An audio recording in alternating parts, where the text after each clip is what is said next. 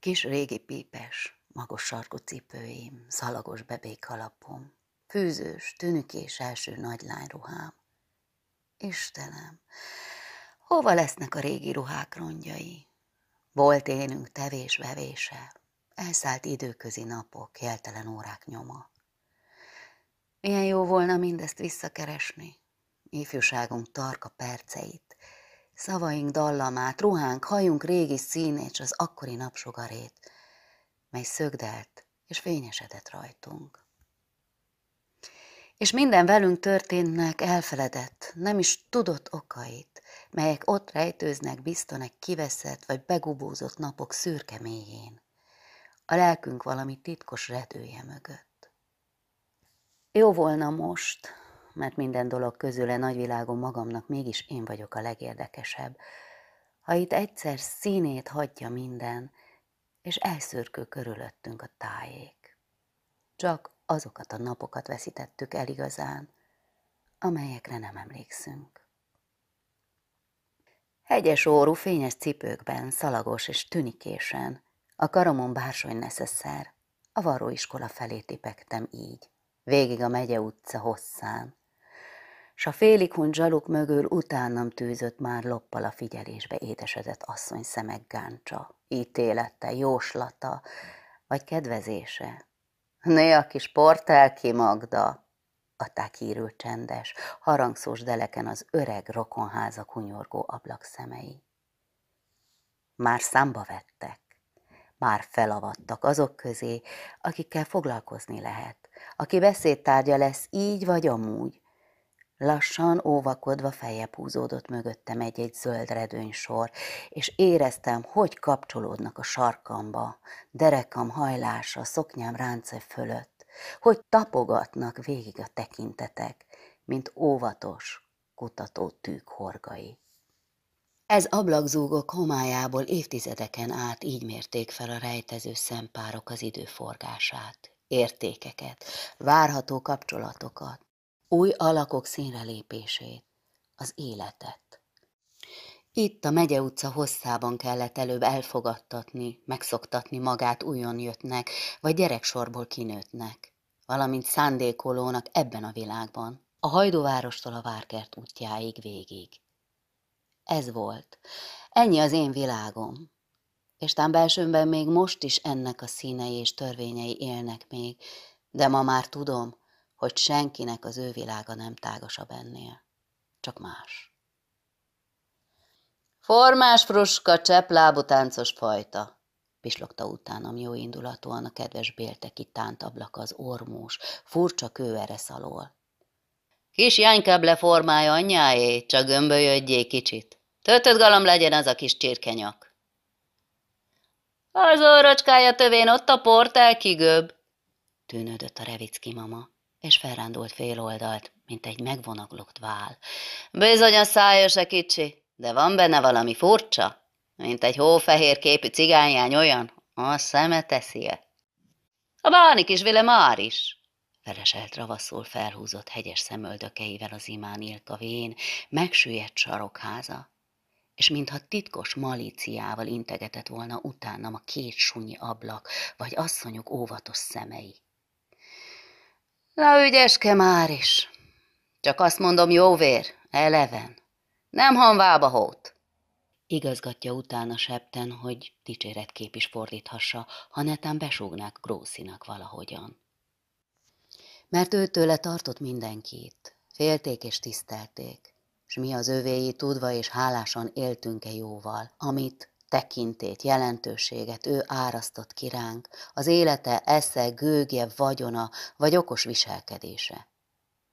Hamar eszméltem én rá az élet ilyen apró összefüggéseire, amik közt majd boldogulnom kell. Erős, uralman álló, semmit nem érzelgő fajtából nőttem ki, és életre való elevenedésekre való volt minden tehetségem. Gyerekkortól hallott rokoni kapcsolatok nemzedékes, családi haragok vagy lekötelezettségek szövedéke a kisujjamban volt szinte, és ösztönszerűen rezgett benne a köszönésem hangjában, kimérte a fejbólintásom mélységét. Jó napot! Mondtam kifogástalan nyájassággal, de hivatalszerű éllel nyújtva meg a szót, mikor a fiatal vodicska szokás szerint mélyen és lendítve emelte meg gömbölyű városias kalapját. De látnia kellett, hogy épp akkor elmosolyodva félrehajtott fejjel könnyed bizalmasan intek át a túlsó oldalra valamelyik megyei fiú köszönésére. Jó napot! zengett vissza bensőmben saját hangom, még bíráltam, helyesen volt-e, és egyszerre eszembe tűnt az ő kezét csókolomjának furcsa, becéző, mókás, kedveskedő vagy gonoszkodó, bizalmas árnyalata. Na nézze meg az ember, lobbant arcomba hirtelen kislány méreggel a vér. Ez az jött-ment fajzat. Ez már a megye utcán túlról, külső szomszédos világból való volt. A várkerten, a rengeteg uradalmi parkon túl vannak az újmódi, cifra, kőtornyos tisztiházak, ahol a gróf emberei laktak. Intéző, tisztartó ispán, egyéb. Idegenes nevű, ki tudja, honnén szedődött, ismeretlen múltú famíliák. Némelyikről úgy tudtuk, a szép papáját kájhafűtőből, lovászból miből emelte fel a kegyúri szeszély. Ennek a vodicskának az apja még, az öreg inzsellér, olyan játszóféle társ volt, mondják. A grófok mellett az úrfiakat az ő szorgalmával ösztökélték tanulásra. Együtt járt velük aztán külső országokban is, és máig okosan megtartotta ezt a félbaráti kapcsot. Tudtam, hogy a maga körébe sokra tartják ezt a vén rókaképűt.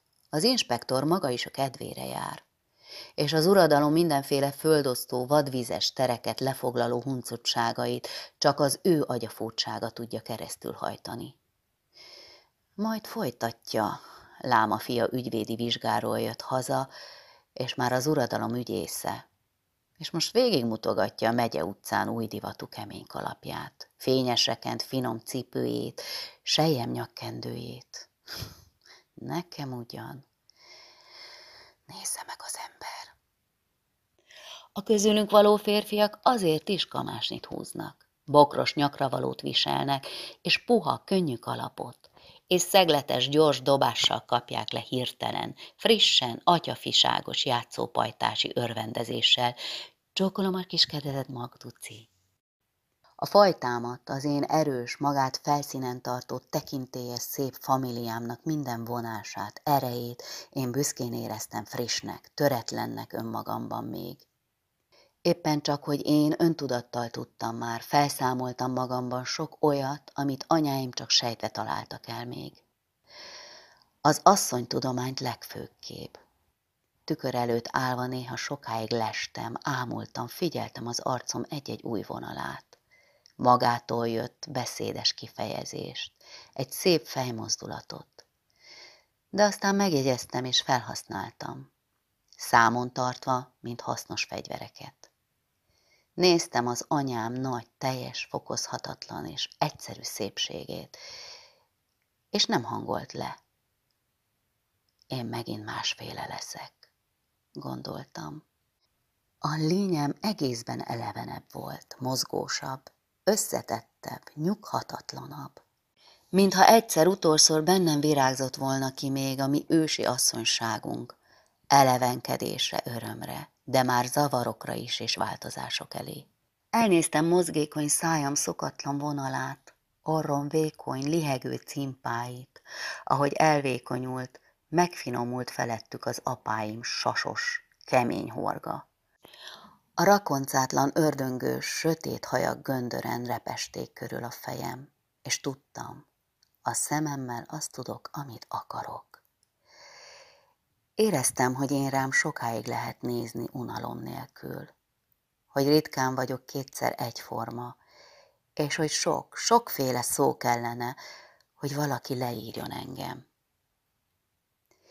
Az anyám élete előttem folyt, szerettem és büszke voltam rá.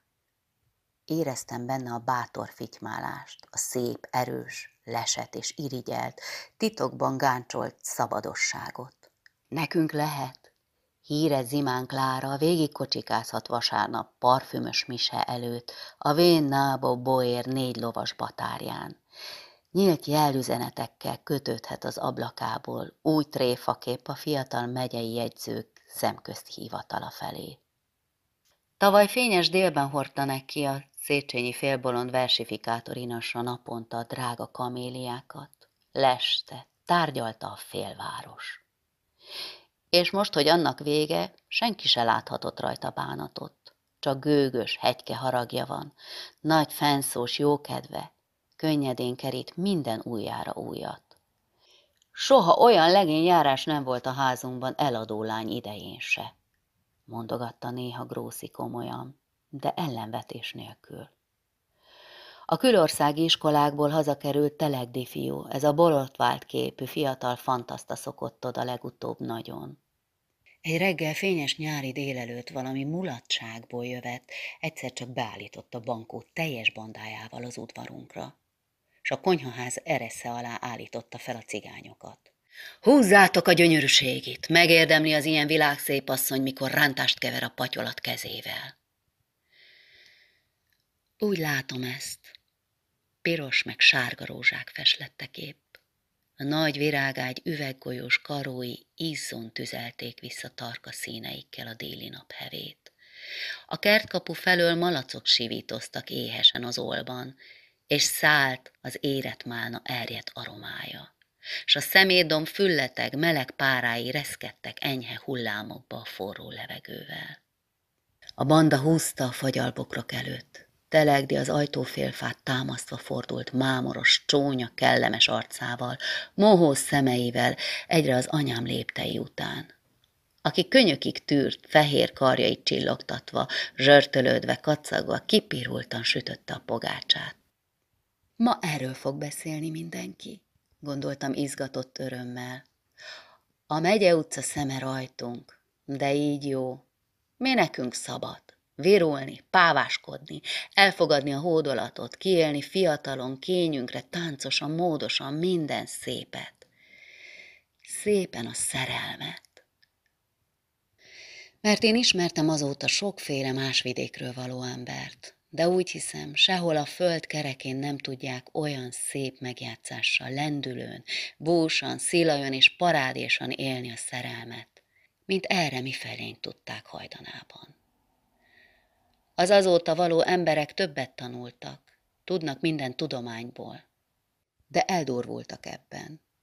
Kertelő szavaikon mindjárt átsüt a nyers és kíméletlen, egyszerű kívánás – a színháziasságuk meg esetlen szavaló póz, büszkételen, csónya macska epekedés, vagy a nő megvetés nyegle és hazug szégyenlős időtlensége. Egy szép, kifinomult kultúra veszett ki idővel, mondanák modernül.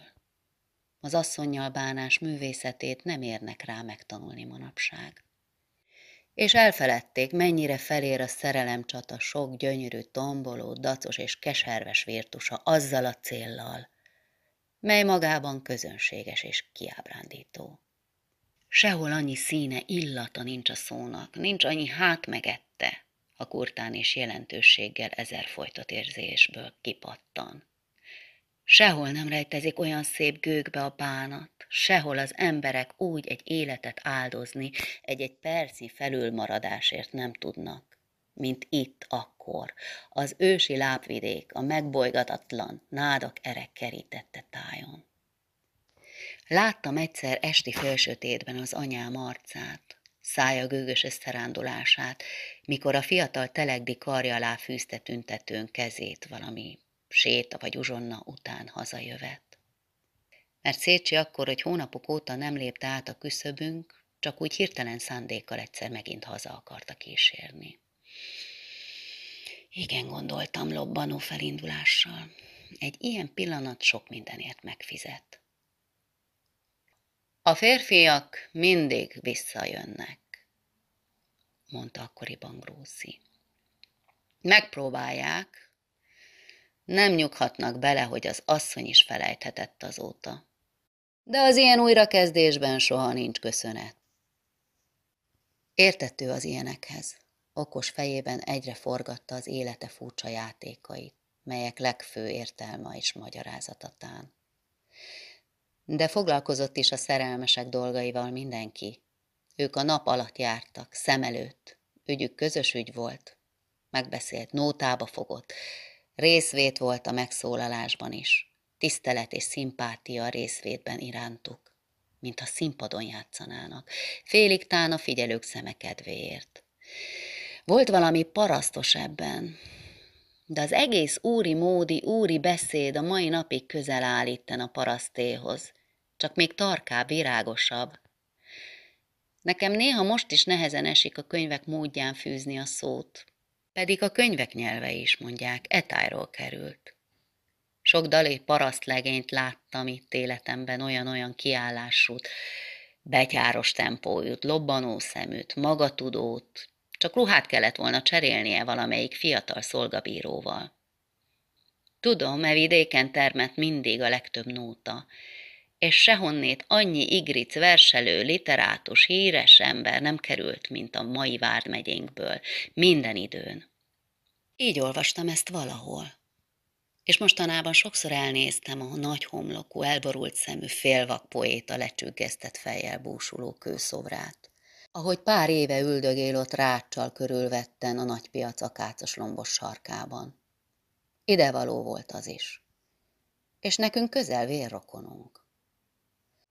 Hogy elkalandoztam, lám öregasszonyos módra, Eszembe jut most, hogy akkoriban réges-régi gyereklány voltommal tudtam így eltűnődni, ábrándozásba feledkezni, mint most az életem csendes őszi napjain. Csak hogy akkor még a jövendő életen, mint most az elmúltakon. Tán akaratlan, épp úgy kiszínesítve hittel és képzelettel. A közbelső időben benne voltam az életben, nem néztem jobbra-balra, csak mentem át a dolgokon, mint valami zavaros áradattal birkózva. Vagy fennlibegve egy ideig ficánkodó jólétben a napos szinten. De mintha akkor, legkezdetben, igazabb és belső életet éltem volna. Le-leszabadultam még néha a régi gyerekszobánkba. A nagy, szovas gerendák, száz éves bútorok, a krinolinos képek s a furcsa kotillion figurák közé. Oly különös volt itt néha a csend. A két fiút megkávéztattam már, iskolába zavartam vasáskodó jó akarattal. Hogy kinőttem közülük? Áspés! sziszegte még felém Csaba néha dühösen.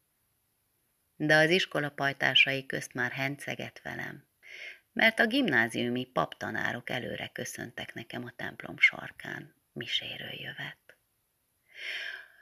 Az ongora tokbeli szobát sem háborgattam többet, és néha lelecsentem a vendégek asztaláról egy-két szál jófajta cigarettát neki. Nesze te gézen gúz, ötöttem hátba, hogy megbéküljön. És Sándorkának szóltam, ha elmennek, hagyja kin nekem a könyveit. Furcsa gyönyörűség volt így pihenni, és éhes leányésszel belelopakodni néha ezekbe, partrölgetés helyett. Titkos, idegen jegyű ábrákra leltem, és ismeretlen számjelekre, és elgondolkodtam. Kellett élni valaha embereknek, bizonyosan most is vannak messze valahol, akik ennek szentelték az életüket, ilyesmik kitalálásának milyen messze, idegen célok és sorsok lehetnek a távol nagyvilágon, aminek mi hírét sem hallhatjuk soha itt. Majd latin fordítás szövegekre akadtam, és felvágtam azokat a lapokat, amiket békén hagytak a diákok ceruzái és mocskos ujja nyoma. Régi hajós népről szóltak a versek, csatás világról, városok lerontott, vagy megsemmisített falairól. Ha fiú volnék, jutott eszembe egyszer, tán el, messzire mennék innen. Ez a gondolat, a földi távolságok álma oly meseszerű volt itt, oly idegen mindattól, ami körülvett. Nálunk a nagy, drága bőség közepet bózás szekerek és telt bödönök, oldalszalonnák rendei, tömött libák, névesték és torok világában valami hihetetlen hóbortnak, őrült pénzpocsékolásnak tetszett a kényszertelen utazás. Nem is igen jutott eszébe senkinek. A vén gonosz telegdi teleget szólták megye szerte, amiért messze idegenbe üldözte ki tanulás örögyén az egyetlen fiát, mikor elanyátlanodott. Ő tudta, miért teszi. Emberséges embernek maga fészkébe van legtöbb becsületi, mondta Portelki Ábris, az apai nagybátyám, aki életében pedig idestova, hatvan éves, soha életében nem ment a Vármegye határán. A lápmegetti eldugott ősi falut, portelket is csak megyegyűlés vagy családi sokadalmak idején hagyta el. Vasúton úgy mondják, nem ült még soha. Messzi, idegen világok, ismeretlen utak, gondolkodtam el akkor tájt néha mégis. Ha elvinne egyszer valaki engem, férfi vinne. És összekulcsoltam a kezem tétlen, lejtve a portörlőt, és elnéztem a gyümölcsfák rezgő leveleit. A hallgatag nap elfeküdte kertet. Olyan csodálatos megfakadások vannak a nővélevés az első félszeg és ámult idején. A gyereklány sok nyeglesége, frivol és malackodó érdeklődései milyen hirtelen tűnnek el a szűziség gyorsan megérett öntudatában.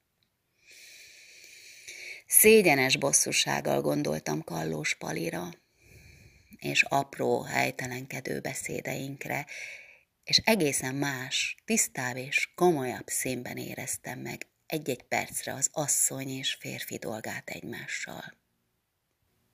Vajon, ha zárda nevelésbe küldenek, vagy efféle, nem válhatott volna-e belőlem is ez időben hallgatag és befele élő nő? Amilyen Kallós Ágnes, a grószi keresztlánya lett. Az ő házias szigorúságuk közepett. Ha meglátna és megszeretne engem valaki, gondoltam e magános percek álmodozásaiban, nagyon messzire való más életbeli valaki, és ismeretlenségek felé vinne. Mert mint kisgyermek koromban a tömlöc folyosói félelmes kalandokat, ezt is, és mindent csak így más által, egy férfi által tudtam elképzelni. Ha egyszer megpillantana valami igen nagy úr, Lajos gróf a fiatalabbik színyéri, ha végignézni a megyebálat majd, ha engem először elvisznek. Felütöttem a fejem hirtelen elszégyenkezve és válvonítva, és kis csúfoltam magam ugyanabban a percben. Egy színyeri gróf? Ki az? Ábris nagybátyám fanyargőgű bizonykodásai jutottak eszembe, ami régebb és igazi buraságunk felől. A véletlen és hamisság szerzette uradalmak gazdáival szemben. Királyi cseléd, nyakát hajlító labancúr, idegenek talpát nyaló udvaron sohasem akadt a portelkiek köznemesül maradt ágában. A másikat meg a bíróságba felzülött unokatestvér nemzetséget, akinek apja nem átalt kormánybiztosságba ülni 48 után, kinézte és elátkozta névadó, ősi, zsombékos föld, s itthon maradt haragos szürke fundáció. Ó, gondoltam pirosra várt arccal hirtelen. Kicsoda minékünk a szinyéri gróf?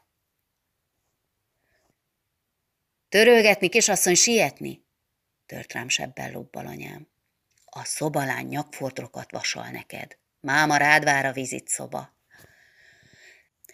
Felriadva és magamhoz tértem mentem letörölni odafenn a bőrbe kötött albumokat. Az ezüst névjegytálat s a porcelán gyufatartót a két nagy aranyfarkú pávával. Meg a nagy zongora ragyogó fekete lábait. Kiráztam a portőlőt a megye utcára, és kiszóródott belőlem az oktalan homokszemek szerével minden tétlen, álmatag, szavakba nem köthető gondolat. Tán csak most, elcsendesült napjaim alkonyatán rajzanak vissza, gyűlnek szürkélő fejemre megint. Kicsaptam a portörlőt, és utána hajoltam egy percre.